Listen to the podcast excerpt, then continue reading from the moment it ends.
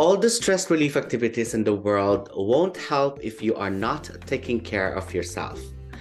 Meditation won't do you any good if you are not getting adequate sleep. In fact, when you try to meditate, you might doze off because you are not taking care of your body's need for sleep. Similarly, hitting the gym once in a while won't relieve much stress if you're not regularly fueling your body with healthy, nutrient dense food. You need to take care of your basic needs first if you want your stress relief activities to be effective. Hi, everybody, and welcome to the Rainbow Channel. My name is Tony Polines, and I'm your host. Today, we're going to talk about self care. Or what is self care? I've read a lot of um, uh, article about this uh, topic. So, ang ginawa ko, pinag-merge ko na lang siya. So, eto, isa-share ko na yan sa inyo. So, let's start with definition of terms. Ano nga ba ang self-care? So, self care has been defined as a multidimensional, multifaceted process of purposeful engagement in strategies that promote healthy, functioning, and enhance well being. Essentially, yung term describes a conscious act of a person takes in order to promote their own physical, mental, and emotional health. There are many forms of self-care can take. Yung as simple as sinisigurado mo na you get enough sleep every night or stepping outside for a few minutes for some fresh air.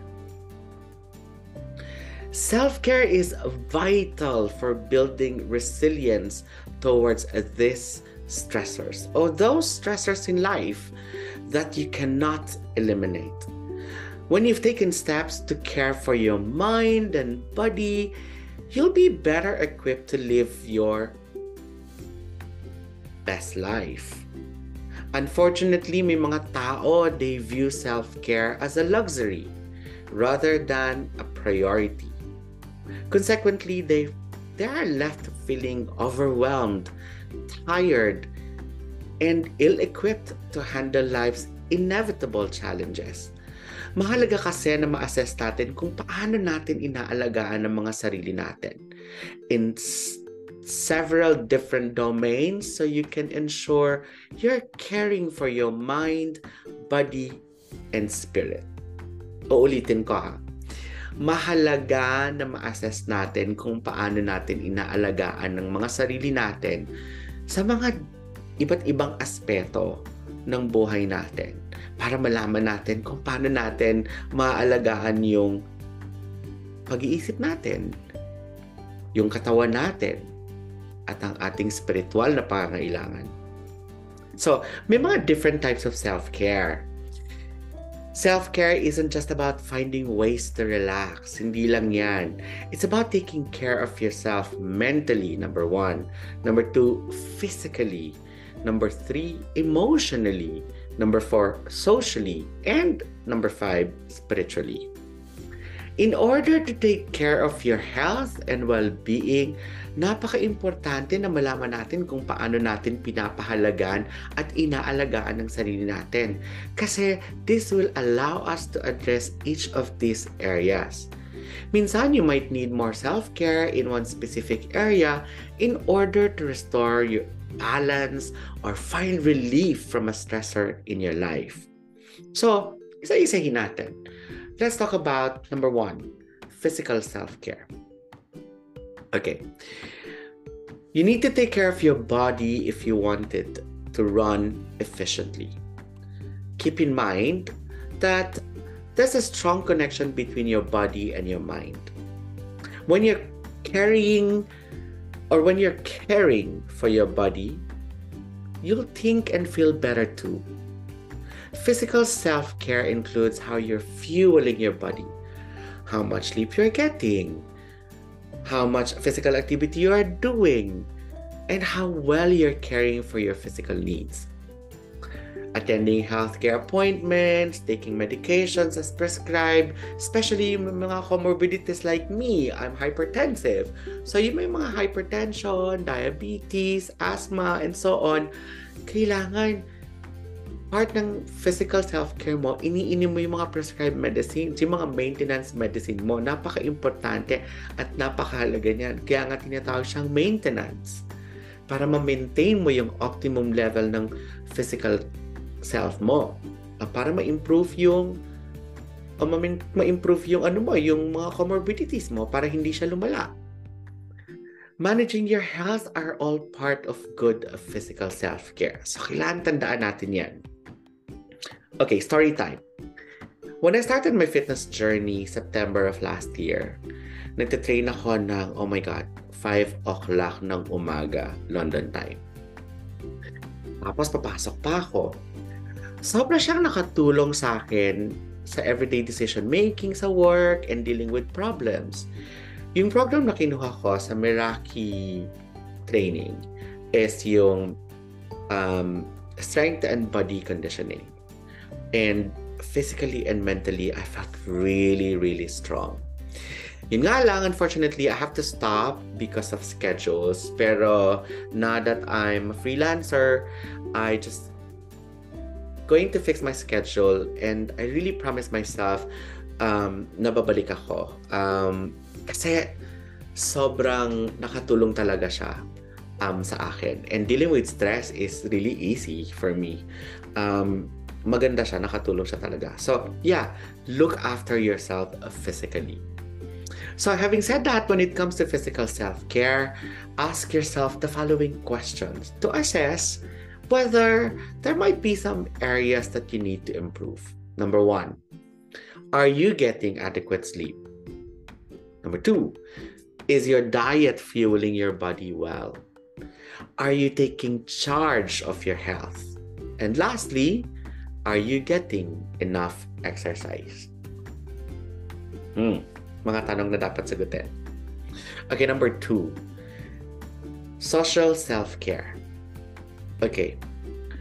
Socialization is key to self care, but often it's hard to make time for friends and it's easy to neglect your relationships when life gets busy.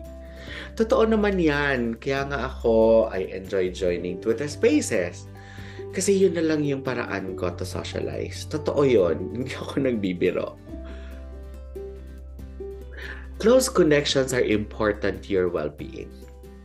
The best way to cultivate and maintain close relationship is to put time and energy into building your relationship with others. Lagi kong sinasabi sa lahat ng uri ng relasyon, meron ka dapat pinapanahunan. There isn't a certain number of hours you should devote to your friends or work on your relationships. Everyone has slightly different social needs. Ang mahalaga is to figure out when your social needs are and to build enough time in your schedule to create an optimal social life. So, to assess your social self-care, consider naman answering these two questions. Number one, are you getting enough face-to-face time with your friends? Hmm.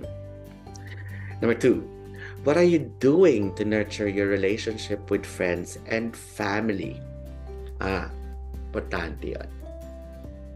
Okay, number three, let's go to mental self-care.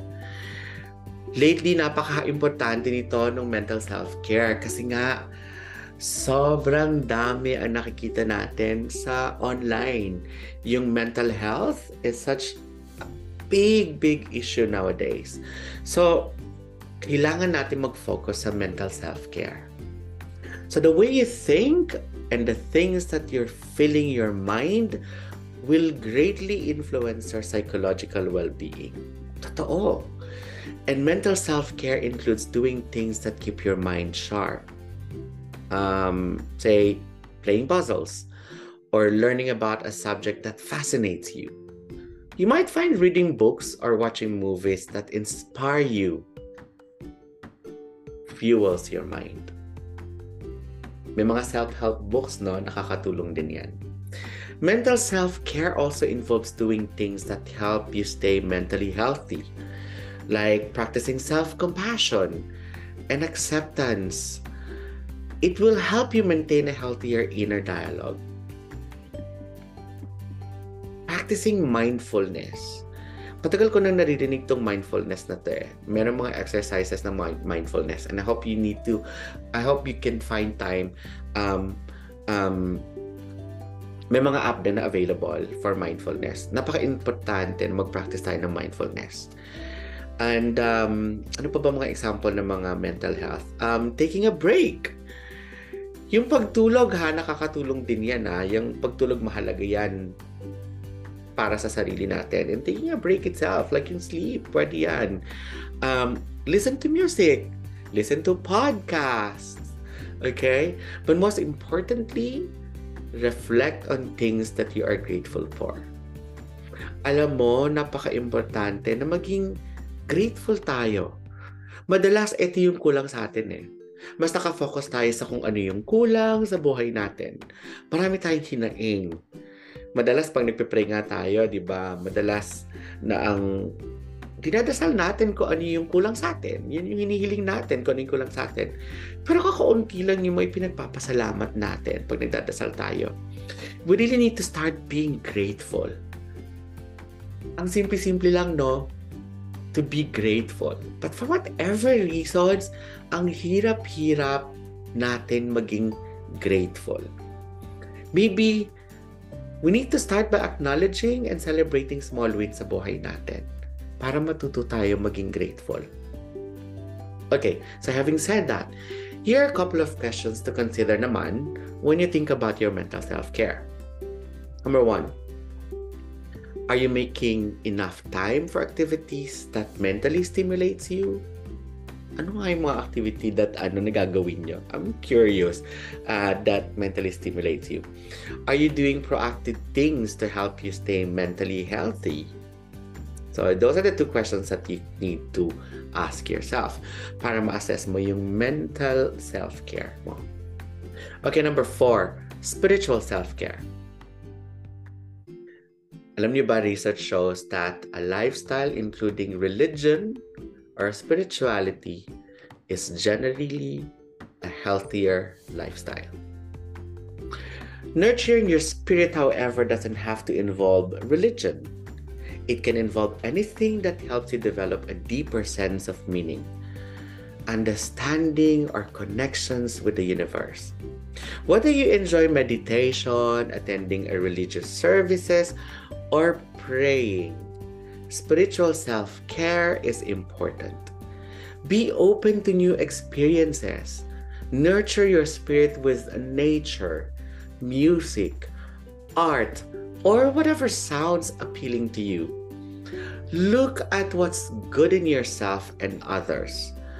Notice the sacred in and around you.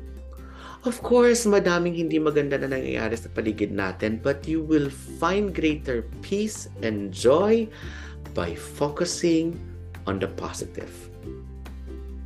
So, as you consider your spiritual life, ask yourself these two questions.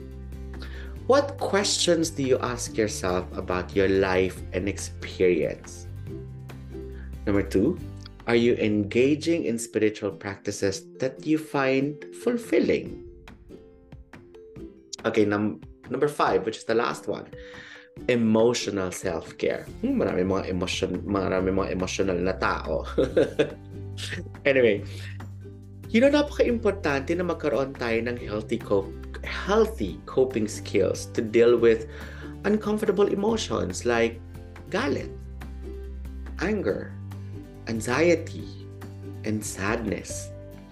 Emotional self care include activities that help you acknowledge and express your feelings regularly and safely. Whether you talk to a partner or close friends about how you feel, or you set aside time for leisure activities that help you process your emotions, napakahalaga na mag-incorporate tayo ng emotional self-care sa buhay natin. You can also try to write three good things you did each day. Maganda yan. Ako meron akong ginagawa every Sunday. Sinusulat ko yung highlights and lowlights ko. Alam mo na experience na to ng mga naka-attend ng Twitter Spaces ko pag nag-host ako. Lagi kong tinatanong yung mga nag-attend sa akin ng highlights and lowlights na nangyari sa buhay mo for the past weeks. So, anyway, um, sinusulat ko yung highlights and lowlights ng, ng week ko na nagdaan. By doing that, natutunan ko to celebrate small wins and acknowledge those not so good things na nangyari and I will try to improve on those. Mahalagang exercise yan. Um, magandang exercise. And I hope um, naga, actually yung, yung checking of highlights and lowlights, natutunan ko yan sa isang podcast which is called It's an Adult Thing. And I hope you will find time to listen to that podcast kasi napakagandang podcast talaga nun. And yeah, so natutunan ko yan. And napakagandang exercise niyan. And it starts a conversation actually sa mga taong nakakausap mo. So anyway, when assessing your emotional self-care naman, um, consider these questions. Okay. Do you have a healthy ways to process your emotions? Do you incorporate activities into your life that help you feel recharged? So, yun ang mga bagay na dapat mong itanong, itanong, itanong at i-contemplate kung paano mo naalagaan yung emotional self-care mo. Tama ba? Nandun na ba tayo sa emotional self-care? Oo, sa emotional self-care. Ano ba yan? Nakalimutan ko pa. Okay. So, bakit nga ba napakahalaga ng self-care? Yung pagkakaroon ng effective self-care routine has been shown to have a number of important health benefits. Some of this includes reducing anxiety and depression. Nire-reduce din niya ang stress, ang ini-improve ang resilience mo. Ini-improve niya yung happiness. It increases your energy. It reduces burnout and a stronger interpersonal relationship. Sabi ng World Health Organization, yung self-care daw is important because it can help promote health, prevent disease, and help people better cope with illness. Okay, story time. Pumasok lang siyang bigla sa sarili ko, sa utak ko. Um, hindi plan to during recording. Um, naalala ko, when I was diagnosed with hypertension, sabi nung ano ko, nung cardiologist ko, I need to change my lifestyle. Jokingly sabi ko, oh my God, anong lifestyle? Wala nga akong life. Ang life ko involved sa, sa bahay, sa work. Bahay, sa work. Doon lang nag-evolve yung buhay ko. So, anong lifestyle yung i-change ko? I don't go out. Um, bihira ako mag-party and all. I, I stay home most of the time. Um, anyway, so ano bang ways to improve my cardiac output? Mag-gym. Ayoko mag-gym. So I started to walk. Thankfully, yung bahay ko, where I live, papunta dun sa dati kong hospital, sa Cromwell. Um, it will take me half an hour to 45 minutes to walk. So, ginawa ko siya for how many years? like, if I'm not mistaken, for 8 years ginawa ko siya. Lakad, lakad ako, lakad, lakad, lakad. Um, lakad papasok, lakad pa uwi. Rain, shine, snow, whatever the weather is, maglalakad ako. And sobra grabe nakatulong siya sa akin. Gumanda yung um, gumanda yung cardiac output ko. So I started with two medicines, hypertensive med anti-hypertensive medicines. Um, dahil nag-improve yung cardiac output ko, tinanggal ng cardiologist ko yung isang medicine ko. So I'm down to one. Tapos, yung general practitioner ko, um, totally, pinastop niya na sa akin yung antihypertensive medicine ko. Kasi nga, maganda na yung blood pressure ko. So, nasa trial ako for 6 months. If maintain yung blood pressure ko and diet ko and yung activities ko of walking, malamang sa malamang hindi na ako mag-take ng blood pressure tablet. Pero minsan nagkakaroon ng stress sa buhay natin. Ito na nga yung mga stressor na yan. Pakahinayupak ng mga stressors na yan. So, tumaas ulit yung blood pressure ko. So, pinastart ulit ako nung, nung doctor ko. Pero, um, ngayon, tinitake ko na lang siya on an alternate days kasi nga maganda na yung cardiac output ko. Tapos nag, lalo pa na na-improve nung nag-exercise uli ako kasi hindi na ako nakakapaglakad. Uh, but anyway, having said that, napaka-importante talaga ng self-care. Totoo yon um, para ma-promote mo yung because uh, really it promote health and prevent diseases. So, isa yung pagpapatunay na pag meron kang self-care, nai-improve talaga siya. Yung mga iba't ibang klase ng self-care have also been linked to different health and wellness benefits, including a longer life. Katulad nito, sinasabi ko, exercise, di ba? Lagi ine-emphasize natin exercise, exercise.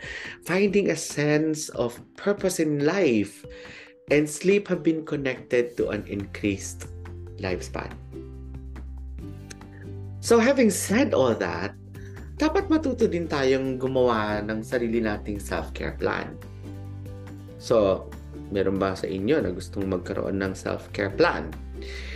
Kung meron gusto, ito yung ano, um, mga bagay na masa-share ko. Um, an effective self-care an effective self-care plan should be tailored to your life and your needs. It needs to be something created by you for you. Customizing your own self-care plan can act as a preventive measure, preventative measure, uh, to make sure that you do not get overwhelmed, overstressed, and burned out. Kailangan malaman mo ma-assess kung saan yung areas ng buhay mo na kailangan ng, ng mas maraming attention and self-care. And kailangan ma-reassess mo din yung buhay mo ng madalas as your, as your situation changes, yung self-care needs mo ay nagbabago din. So again, kung gusto mo mag-build ng sarili mong self-care plan, ito yung mga following steps that can be helpful. Number one, assess your needs. Ano nga ba yung needs ko? Make a list of the different parts of your life and major activities that you engage in each day. From work, school kung nag-aaral ka, relationships, and family. Number two, kailangan i-consider mo rin yung mga stressors ng buhay mo. Madami yan, oh my gosh. So think about the aspects of these areas that cause stress and consider some ways you might address that stress. Okay. Number three, devise self-care strategies. Ugh. Strategies mag-isip ka ng mga activities that you can do that will help you feel better each of these areas in your life. Spending time with friends or developing boundaries, for example, can be a way to build healthy social connections. Kailangan alam mo ding mag-plan for challenges. So when you discover that you're neglecting a certain aspects of life, create a plan for change. And also, take small steps. You don't have to tackle everything all at once. Identify one small step you can take to begin caring for yourself better. And lastly, schedule time to focus on your needs. Even when you feel like you do not have time to squeeze in one more thing, make self care a priority. When you're caring for all aspects of yourself, you will find that you are able to operate more effectively and efficiently. So, there you have it. Um, all about self care. Well, on a personal note, the demands of your daily life can dictate the type of self care you might need the most. Self care is not a one size fits all strategy. Your self care plan will need to be customized to your needs and what is currently going on in your life. You do not want to wait until you've reached your breaking point. The goal is to take steps each day to make sure that you are getting what you need to deal with the stress and challenges you face in your daily life. Well, another episode has ended, and I hope you enjoyed it. Thank you for staying until the end kasi sabi nga nila, having a long attention span, eh nakakatalino daw. So please do not forget to share my podcast to your family and friends. And please follow and subscribe for more episode of this podcast. Well, this is Tony reminding each and every one of you that we are all beautiful like every colors of the rainbow. Till next time, everybody, God bless. Mwah. Bye, everybody. Bye.